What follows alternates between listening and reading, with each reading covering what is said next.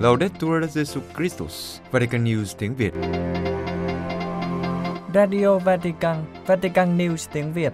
Chương trình phát thanh hàng ngày về các hoạt động của Đức Thánh Cha, tin tức của Tòa Thánh và Giáo hội Hoàn Vũ được phát 7 ngày trên tuần từ Vatican và Roma. Mời quý vị nghe chương trình phát thanh hôm nay, thứ ba ngày mùng 7 tháng 11 gồm có Trước hết là bản tin Kế đến là một nền kinh tế Francisco. và cuối cùng là gương chứng nhân. Bây giờ kính mời quý vị cùng Thái Sơn và Xuân Khánh theo dõi tin tức.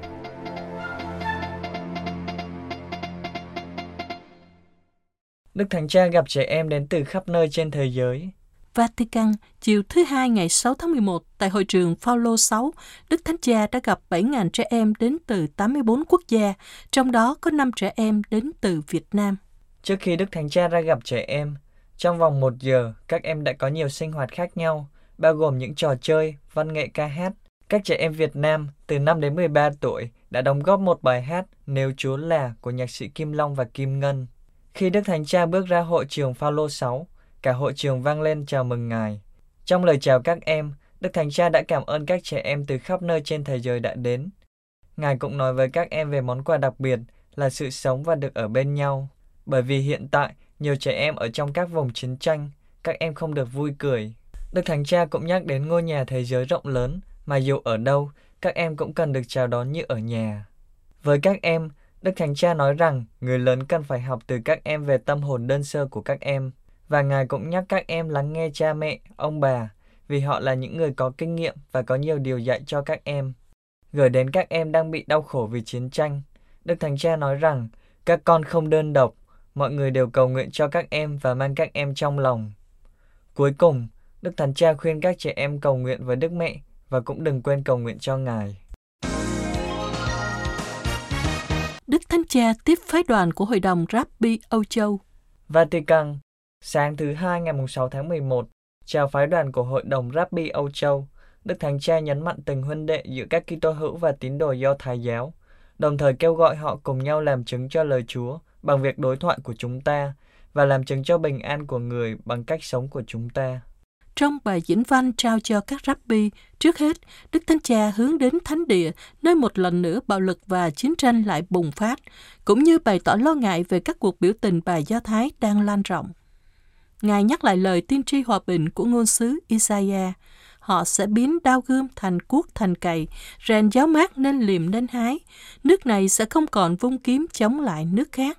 Họ cũng sẽ thôi học nghề chinh chiến và nói rằng trong thời điểm này, những người tin vào Thiên Chúa duy nhất được mời gọi xây dựng tình huynh đệ và mở ra những con đường hòa giải. Ngài nhấn mạnh, không phải vũ khí, không phải khủng bố, không phải chiến tranh, nhưng lòng nhân ái, công lý và đối thoại mới là những phương tiện thích hợp để xây dựng hòa bình. Và Đức Thánh Cha lặp lại rằng con người cần đối thoại với nhau. Đối thoại theo nguyên ngữ có nghĩa là thông qua lời.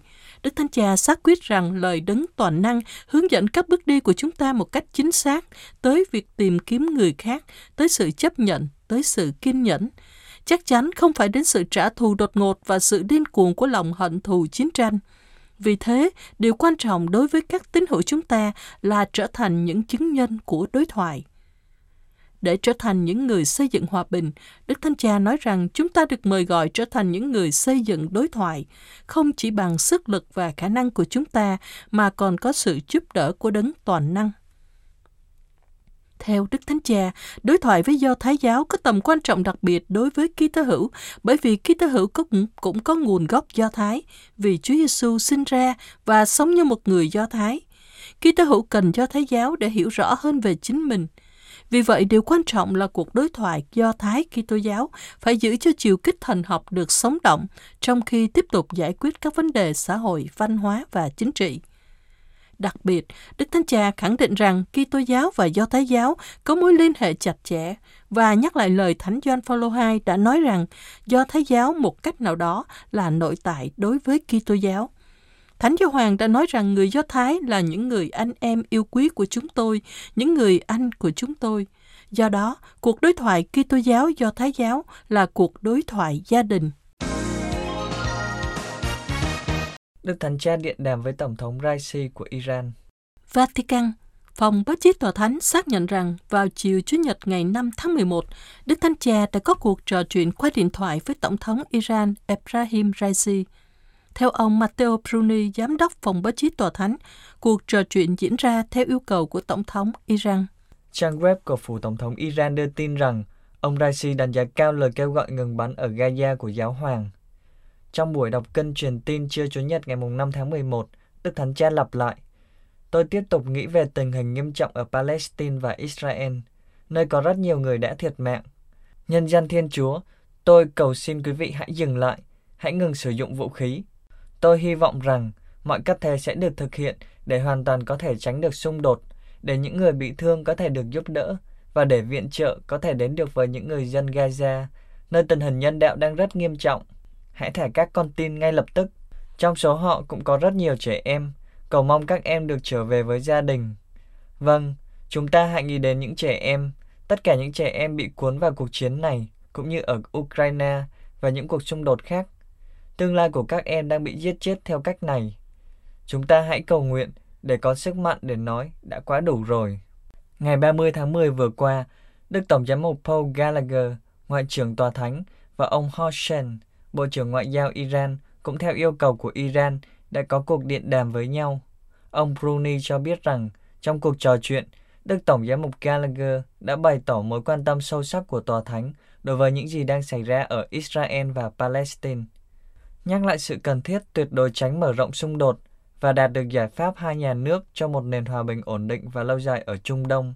Trong những ngày trước, vào ngày 2 tháng 11, Đức Thánh Cha cũng đã điện đàm với Tổng thống Palestine Mahmoud Abbas, với Tổng thống Thổ Nhĩ Kỳ Recep Erdogan vào ngày 26 tháng 10 và trước đó vào ngày 22 tháng 10 với Tổng thống Hoa Kỳ Joe Biden. Đức Thánh Cha đã xác định cần phải tìm ra con đường dẫn đến hòa bình và hy vọng có thể đạt được giải pháp hai nhà nước với quy chế đặc biệt cho Jerusalem. Bề trên dòng Francisco tại Thánh Địa mong các lãnh đạo thế giới lắng nghe lời kêu gọi của Đức Thánh Cha. Jerusalem sau lời của Đức Thánh Cha trong buổi đọc kênh truyền tin trưa chủ Nhật ngày 5 tháng 11, kêu gọi Hamas và Israel ngừng bắn. Cha Francesco Patton, bề trên dòng Francisco tại Thánh địa, đã nhấn mạnh sức mạnh của lời cầu nguyện cho hòa bình và kêu gọi các nhà lãnh đạo thế giới chú ý đến lời kêu gọi của Đức Thánh Cha. Cha Patton đã nghe phát sóng trực tiếp buổi đọc kinh truyền tin với Đức Thánh Cha và chia sẻ với Vatican News rằng cha hy vọng lời kêu gọi của Đức Thánh Cha sẽ chạm đến lương tâm của các nhà lãnh đạo thế giới. Cha nói, những lời của Đức Thánh Cha trước tiên khiến tôi nghĩ đến sự kiện ngày hôm qua tại Jerusalem, nơi trẻ em đang cầu nguyện cho hòa bình vào sáng thứ Bảy ngày 4 tháng 11 tại trường Terra Santa ở Jerusalem, người Israel và Palestine, các ký hữu và tín đồ Hồi giáo đã cùng nhau cầu nguyện cho hòa bình. Cha Patton nói, Tôi rất ấn tượng trước lời cầu nguyện của một bé gái 5 tuổi. Bé đang cầu nguyện và lo lắng cho cha của mình. Nỗi sợ hãi này sẽ đánh dấu không chỉ thời thơ ấu của cô bé, mà có lẽ là cả cuộc đời của em. Cha nói thêm rằng sự đồng cảm của trẻ em có lẽ lớn hơn của người lớn. Trẻ em đã nhận ra rằng mọi người đều phải trải qua đau khổ. Bề trên dòng Francisco tại Thánh Địa lưu ý rằng bầu không khí ở Jerusalem vẫn còn siêu thực, có nỗi sợ hãi rõ rệt và có những cảm giác hận thù, giận dữ, xen lẫn với sự bất lực và đau đớn. Điều này khiến chúng ta cần phải cầu nguyện và cần có các giải pháp hòa bình hơn nữa để giúp bảo vệ thường dân, đặc biệt là trẻ em. Cha cũng nói về thảm kịch to lớn về số người thiệt mạng trong cuộc tàn sát khủng khiếp thường dân Israel sống quanh giải Gaza vào ngày 7 tháng 10 với hàng ngàn nạn dân và 250 người bị bắt cóc. Cũng như hiện tại ở Gaza có gần 10.000 người chết, gần một nửa là trẻ em. Cha nói, đây là một thảm kịch chạm đến lương tâm của mọi người, ngay cả những người nắm quyền lực trên thế giới này, những người nam cũng như nữ, những người cũng có thể có ảnh hưởng mạnh mẽ đến các quyết định trước mắt và tương lai. Cha cho biết thảm kịch này cũng ảnh hưởng nghiêm trọng đến cộng đoàn Kitô giáo và có nghĩa là số Kitô hữu ở Trung Đông sẽ giảm sút. Đại giáo sứ Thánh Gia ở Gaza hiện có khoảng 700 người trú ẩn, nơi cũng chịu những vụ nổ xảy ra gần đó, thậm chí một vụ nổ xảy ra ngay khuôn viên trường học do các nữ tu điều hành. Trẻ em Hồi giáo và Kitô giáo ở Thánh Địa cùng đọc lời kinh hòa bình của Thánh Francisco. Thánh Địa, sáng thứ Bảy ngày 4 tháng 11, 400 trẻ em và thiếu niên tuổi từ 3 đến 18, Hồi giáo và Kitô giáo, Israel và Palestine đã quy tụ tại trường Terra Santa của dòng Francisco ở Thánh Địa để cùng nhau vẽ, viết và cầu nguyện cho bạo lực chấm dứt và liên đới chống lại hận thù và chết chóc khi miền đất của các em bị tàn phá. Cha Ibrahim Fantas, phó bề trên dòng Francisco tại Thánh Địa, giải thích rằng chính Ngài đã mời các em quy tụ để bày tỏ sự phản đối chiến tranh và đã yêu cầu các em vẽ một phần của bức tường Jerusalem, tạo hình dạng và màu sắc cho những suy nghĩ và hy vọng của các em. Cha chia sẻ với Vatican News rằng có một bức tranh vẽ Chúa Giêsu cùng với một số trẻ em. Một trong số đó có vẻ mặt buồn bã, theo yêu cầu của chính cha Fantas, bởi vì nó thể hiện tất cả trẻ em của Thánh Địa ở Gaia, Jenin, Nablus, Tel Aviv, Jaffa. Bởi vì tất cả trẻ em ở Thánh Địa, cả Palestine và Israel đều mang đau khổ vì cuộc chiến này. Cha nói rằng những trẻ em này muốn sống như tất cả trẻ em trên thế giới và sống trong hòa bình ở đây, tại Thánh Địa. Theo cha Fantas, chúng ta phải giáo dục vì hòa bình vào thời điểm này. Đó là lý do tại sao chúng tôi thúc đẩy những sáng kiến này.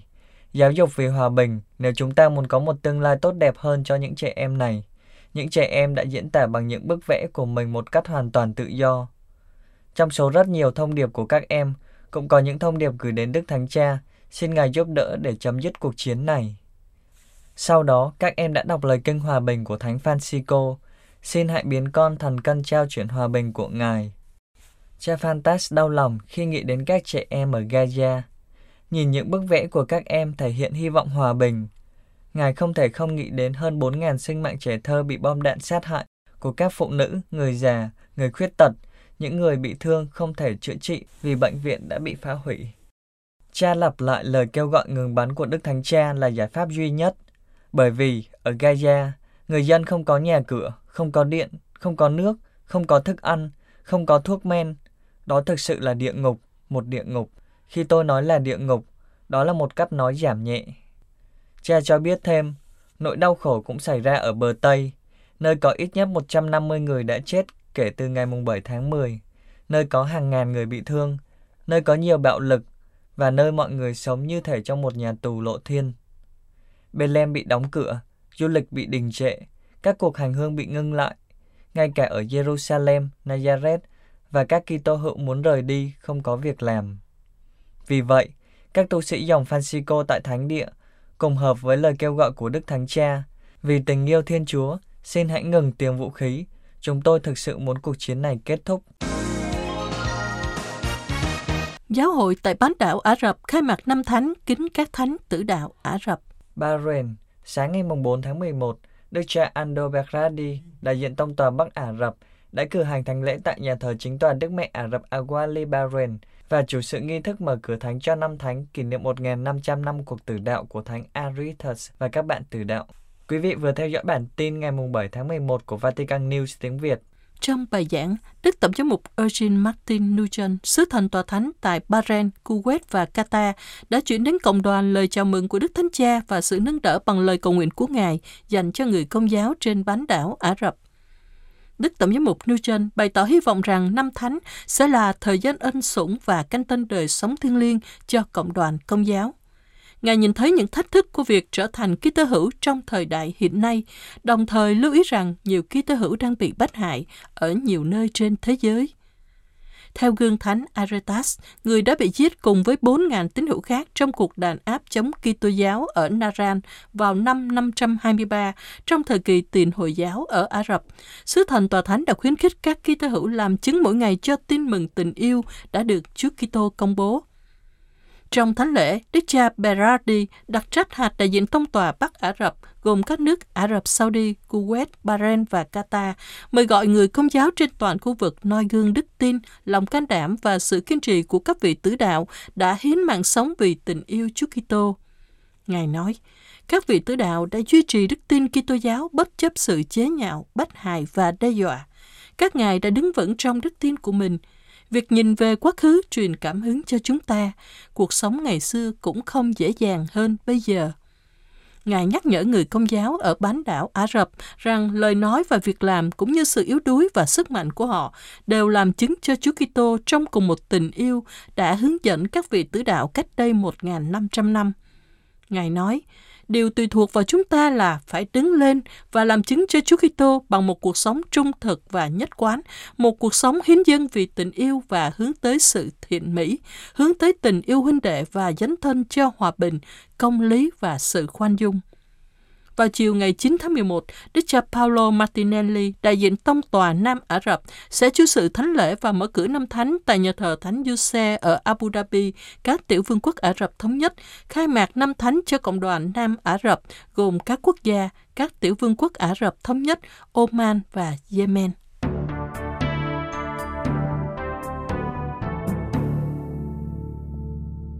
Vatican News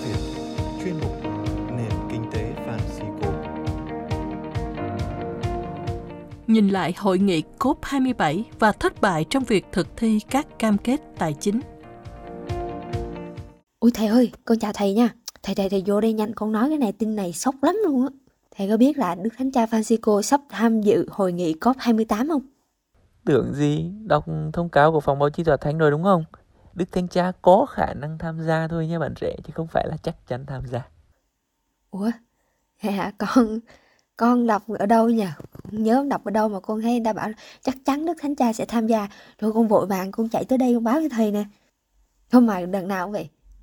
Chắc chắn hay không chắc chắn thì đằng nào mình cũng cứ hy vọng vậy đi. Cho nên hôm nay mình mình mình nói về cái COP 27 đi thầy chứ không sắp sửa diễn ra COP 28 mà con chưa hiểu gì về COP 27 hết á.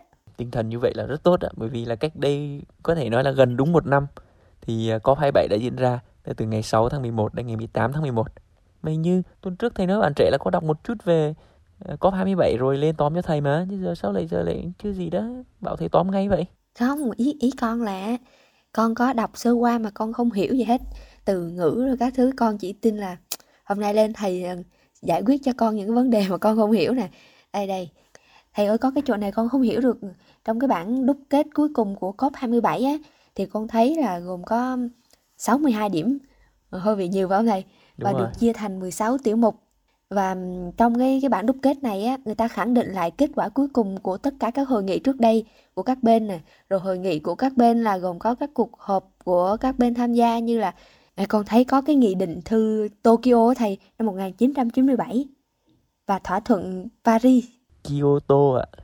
Đây là cố đô của Nhật chứ không phải là nghị định thư Tokyo ạ. Ủa con tưởng người ta viết sai chính Đúng tả rồi, chứ. đây là cái nghị định mà các quốc gia cam kết là sẽ giảm phát thải hiệu ứng nhà kính ờ, cho tới năm 2020 và ờ, viễn tượng là 2050. Ờ, Tuy nhiên thì cho đến tận năm 2014 thì Trung Quốc và Hoa Kỳ vẫn chưa tham gia cái nghị định thư này. Còn thỏa thuận Paris, nãy nãy bạn trẻ có nhắc đến thỏa thuận Paris đúng không? Dạ đúng rồi. Đây là thỏa thuận được ký vào năm 2015. Và có ai tham gia không thầy? Thỏa thuận này có tất cả các bên tham gia và quan trọng là ờ, gồm 29 điểm nhưng mà thầy chỉ tóm khoảng hai điểm chính cho bạn trẻ nắm được một chút đó là giữ nhiệt độ trung bình toàn cầu so với ờ, thời kỳ tiền công nghiệp ở mức thấp hơn 2 độ C và nỗ lực để giới hạn ờ, mức tăng nhiệt độ khoảng ờ, 1,5 độ C so với thời kỳ tiền công nghiệp. Điều chỉnh dòng tài chính phù hợp với lộ trình phát triển phát thải thấp và thích nghi khí hậu cũng như là các nguồn năng lượng tái tạo. Thì đây là nội dung chính của thỏa thuận Paris. Còn cái gì không ta? Còn cái gì mà con không hiểu không à?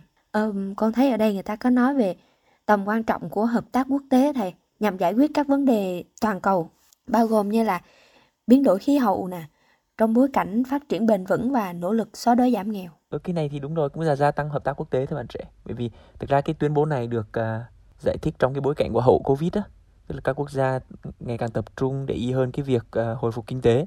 Cho nên là à, uh, COP27 đưa ra vấn đề đó là mặc dù cái việc uh, phục hồi kinh tế xã hội sau đại dịch Covid là rất quan trọng nhưng mà cũng không nên được sử dụng làm cái cớ để lùi bước hoặc giảm ưu tiên cho hành động vì khí hậu. Cho nên nhấn mạnh đến cái cam kết là hợp tác quốc tế trong bối cảnh như vậy đó. Dạ, thầy ơi có cái này nè, cái này con thấy rất là hay luôn á, mà nó giống với lại kinh tế Francisco lắm. Thầy biết gì không? Trong này con thấy có một cái lưu ý về tầm quan trọng của việc theo đuổi cách tiếp cận giáo dục nhằm thúc đẩy sự thay đổi lối sống nhờ thúc đẩy các mô hình phát triển và bền vững dựa trên sự hợp tác. Thầy thấy có cái nét giống với kinh tế Francisco không? Tiếp cận giáo dục đúng không? Các cái mô hình phát triển giáo dục để uh, phát triển bền vững đó đúng không? Nhưng mà ngoài cái này thì còn cái điểm gì bạn trẻ thấy giống kinh tế Francisco nữa không? Có nhiều lắm. Có con thấy trong này người ta thừa nhận cái biến đổi khí hậu là mối quan tâm chung của nhân loại nè. Khi mà hành động để giải quyết cái vấn đề biến đổi khí hậu thì cần phải tôn trọng rồi thúc đẩy xem xét các nghĩa vụ tương ứng của mình về nhân quyền nè, quyền có môi trường sạch sẽ này lành mạnh bền vững, quyền về sức khỏe này quyền của người dân bản địa, cộng đồng địa phương, rồi người di cư, trẻ em, người khuyết tật, người dễ bị tổn thương, cũng như là các vấn đề khác như là bình đẳng giới, này, quyền phụ nữ, này, công bằng giữa các thế hệ. Đấy, thì thấy không? Toàn là những vấn đề giống kinh tế Francisco. Hình như nhấn cái quyền phụ nữ nhấn hơi mạnh ấy nha ừ. thầy không biết cái vấn đề quyền phụ nữ này ở trong uh, hội nghị uh, của thượng hội đồng giám mục thế giới người ta cũng nhấn mạnh lắm cho nên ở đây con cũng nhấn mạnh ừ, nói chung là cái này mình uh, ngoài cái phạm vi và khả năng của của thầy nên thôi thầy không có bàn dạ. chí ít thì qua những cái điểm mà bạn trẻ qua tóm về COP27 cho chúng ta thấy một cách nhìn khá là toàn cục về vấn đề biến đổi khí hậu ha trong cái việc quan tâm đến phát triển lành mạnh bền vững cũng như quyền của người dân bản địa, của các cộng đồng địa phương, của người di cư hay là của những người bị tổn thương và thậm chí các vấn đề khác như bình đẳng giới rồi quyền phụ nữ mà chúng ta trong các ngôi làng của kinh tế Francisco trong à, các số trước thì chúng ta có bàn tới yeah. đúng không? Trong này á thầy ạ, còn có một cái à, nền văn hóa. À, cái này giống như uh, yếu tố về mặt tâm linh đúng không? Con chưa nói gì hết mà thầy đã biết con nói gì rồi cái này thì thầy thực ra thầy cũng đâu phải là một nhà văn hóa học hoặc là một nhà về nhân học đâu.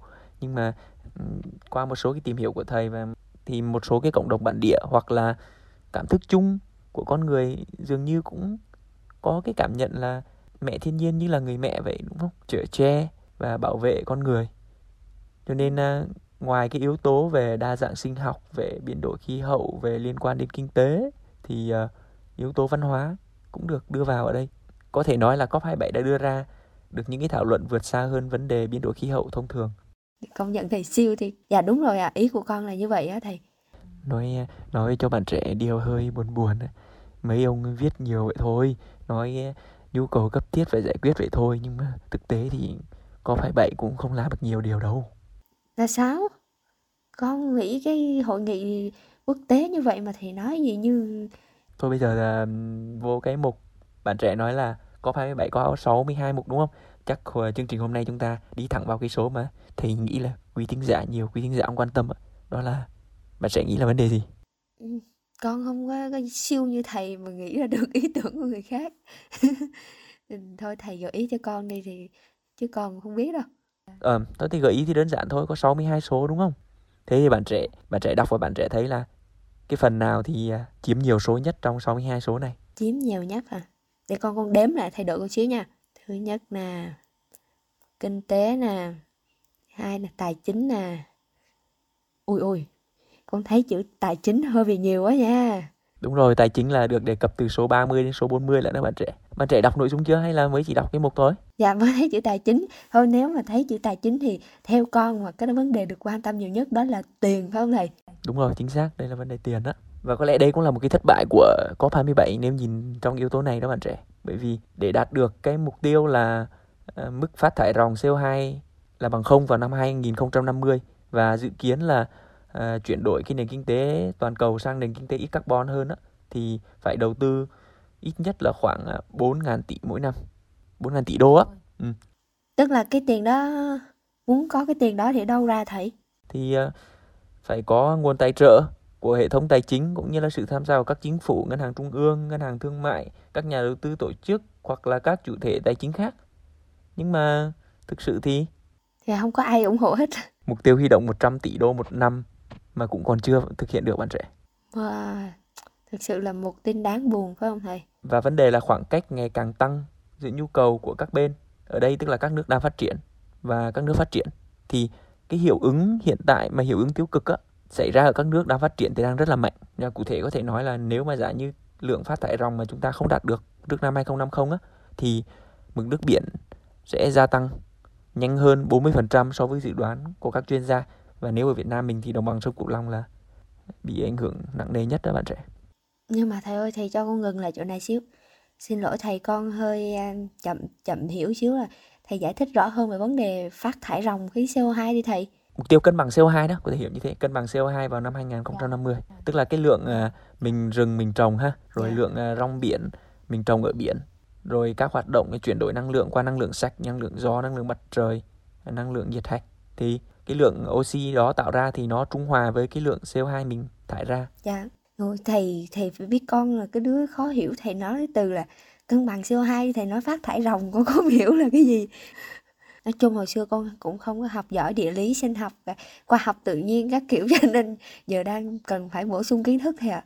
Thôi nhưng mà à, cũng thấy là bạn trẻ cũng hiếu trí cũng là mưu cầu à, trí thức đó biết tìm hiểu này là cũng khá rồi. Nhưng mà bây giờ có việc quan trọng hơn đó là về đọc chi tiết cho thầy à, các cái số còn lại liên quan đến COP27 ha. Để tuần sau chúng ta sẽ cố gắng à, đọc một chút về những cái thất bại trong ngoặc kép của COP27 dưới cái góc nhìn của kinh tế Francisco để rồi ờ, chúng ta cũng có chút tâm tình của người trẻ chứ, đúng không? Để Đức Thanh tra cũng đi tới hội nghị này, nếu có thì chúng ta cũng có cái thao thức hoặc có một cái thông điệp gì mà nhắn gửi chứ?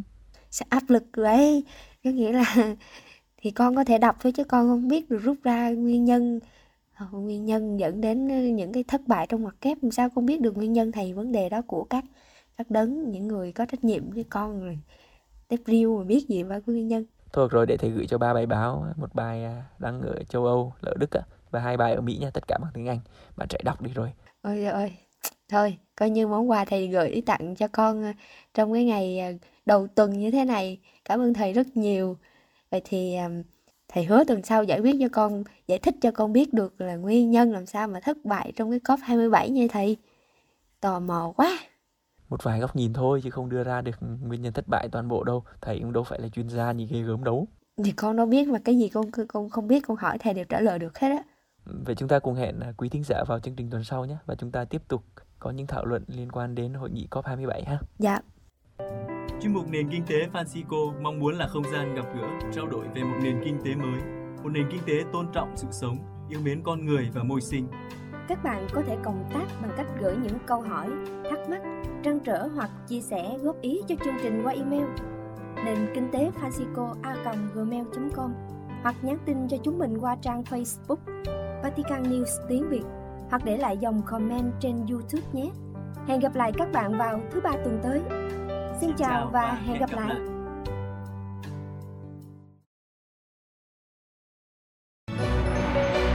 Vatican News tiếng Việt Chuyên mục Gương chứng nhân hoạt động dấn thân cho di dân của các nữ tu Josephine ở Mexico.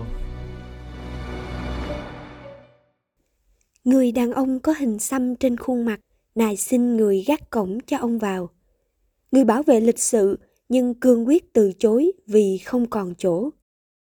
Mọi chuyện đã diễn ra như vậy không chỉ trong vài tháng, nhưng ít nhất trong hai năm qua, tại trung tâm đón tiếp, đào tạo phụ nữ và gia đình, gọi tắt là Cà Phê Minh dành cho các phụ nữ và gia đình do Cộng đoàn các nữ tu Josephine ở thành phố Mexico điều hành. Tình trạng này đã xảy ra từ lâu tại nhiều nơi trú ẩn do người công giáo điều hành ở các thành phố mà người di cư thường lui tới. Dọc theo các tuyến đường hiện nay trải dài từ Nam Mỹ đến Hoa Kỳ. Nhưng nhiều người cho rằng gần đây làn sóng này gia tăng ở mức mà họ chưa bao giờ chứng kiến. Hiện nay, khi tình trạng di cư gia tăng, trung tâm Cà phê Min là một trong những nơi mà người di dân có thể hy vọng được đón tiếp. Trong tháng qua, các quan chức về nhập cư của Mexico đã công bố tình trạng khẩn cấp của người di cư, đồng thời đang tính các biện pháp trục xuất. Và ở Mỹ, nhiều chính quyền địa phương từ El Paso đến New York đều nói rằng họ không có đủ nguồn lực để đối phó với dòng chảy này khác xa với nơi đón tiếp do chính quyền thiết lập. Trung tâm cà phê Min của các nữ tu Josephine ở thành phố Mexico luôn chào đón, đào tạo và trao quyền cho phụ nữ. Trong tâm trạng lo lắng, các nữ tu thừa nhận, mặc dù họ biết những dòng chảy tương tự đang diễn ra trên khắp thế giới, kể cả châu Âu, nhưng các chị thực sự cảm nhận điều này khi cuộc khủng hoảng đang đến ngay trước cửa nhà. Phần lớn, những người di cư mà trung tâm và các nơi trú ẩn khác đón tiếp ngày nay đều đến từ Nam Mỹ. Và nhiều người đã vượt qua Darien Gap nguy hiểm giữa Colombia và Panama với con số kỷ lục. Các nhà nghiên cứu ước tính rằng hơn 81.000 người đã vượt biển vào tháng 8. Đây là con số cao nhất được ghi nhận. Họ viết trong một bài báo cáo công bố ngày 20 tháng 9 do Viện Chính sách Di cư. Nhiều người đang bị buộc phải rời bỏ nhà cửa bởi các yếu tố như đàn áp và sụp đổ kinh tế ở Venezuela. Tình trạng mất an ninh và bất ổn chính trị ở Ecuador cũng như nhiều cuộc khủng hoảng ở Haiti. Chính quyền của Tổng thống Biden đã triển khai nhiều tính năng nhằm giảm bớt, nhưng đôi khi những công cụ đó trở nên quá tải đến mức sụp đổ. Veronica Juarez, điều phối viên dự án tại Cafemin cho biết, các kết quả đã giúp một số người di cư đi lại an toàn và có trật tự, nhưng những người khác lại trở nên tuyệt vọng. Một số tận dụng cơ hội lên tàu về phía Bắc tới các thành phố biên giới. Sir Morales, một trong các nữ tu đang phục vụ người di cư cho biết, khi các nữ tu Josephine bắt đầu nỗ lực giúp đỡ những người di cư ở thành phố Mexico vào năm 2012, họ đã đón tiếp 30 đến 40 người mỗi ngày. Sau đó, con số lên tới 100 người.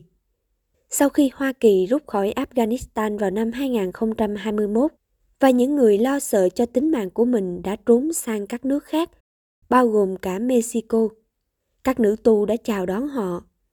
Khi Nga tấn công Ukraine vào năm 2022, người dân phải tiến đến Mexico trên đường đến thăm các thành viên gia đình ở Mỹ. Các nữ tu cũng đón tiếp họ. Nhưng khi nỗi lo sợ về virus corona giảm bớt vào năm 2021, con số bắt đầu tăng lên. Kể từ tháng 4 năm nay, rất hiếm khi thấy lượng người nhập cư hàng ngày giảm xuống dưới 800 người mỗi ngày. Bảo hòa, đó là từ mà Sir Morales dùng để chỉ không gian từng được dành riêng cho văn phòng và lớp học, nhưng hiện nay lại được sử dụng làm nơi ngủ vào ban đêm sơ nói về những nơi tạm trú dành cho người di cư khác trong các thành phố. Tất cả chúng tôi đều ở trong hoàn cảnh giống nhau. Không gian dành cho tối đa 30 đến 40 người, hiện đón tiếp 100 người. Tất cả đều đã đầy nhưng không thể gửi họ đi nơi khác được. Có những lúc các nữ tu quyết định đóng cửa vì không thể đón thêm. Nhưng sau đó, khi nhìn thấy một phụ nữ ở cửa với các trẻ em nhỏ và trời lại đang mưa, các nữ tu không đành để họ ra đi. Mexico nói chung là một quốc gia nổi tiếng về lòng hiếu khách.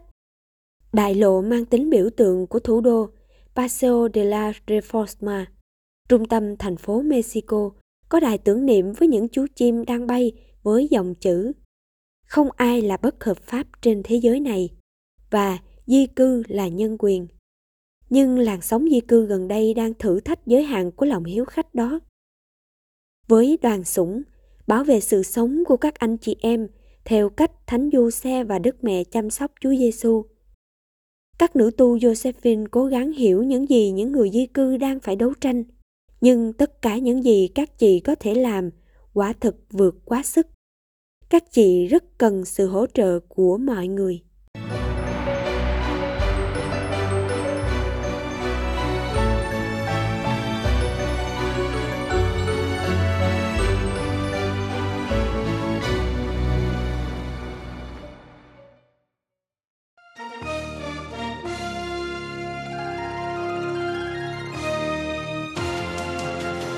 Cảm ơn quý vị đã chú ý lắng nghe chương trình Radio Vatican của Vatican News tiếng Việt. Xin Thiên Chúa chúc lành cho quý vị và toàn gia quyến. Laudetur Jesu Christus, ngợi khen Chúa Giêsu Kitô.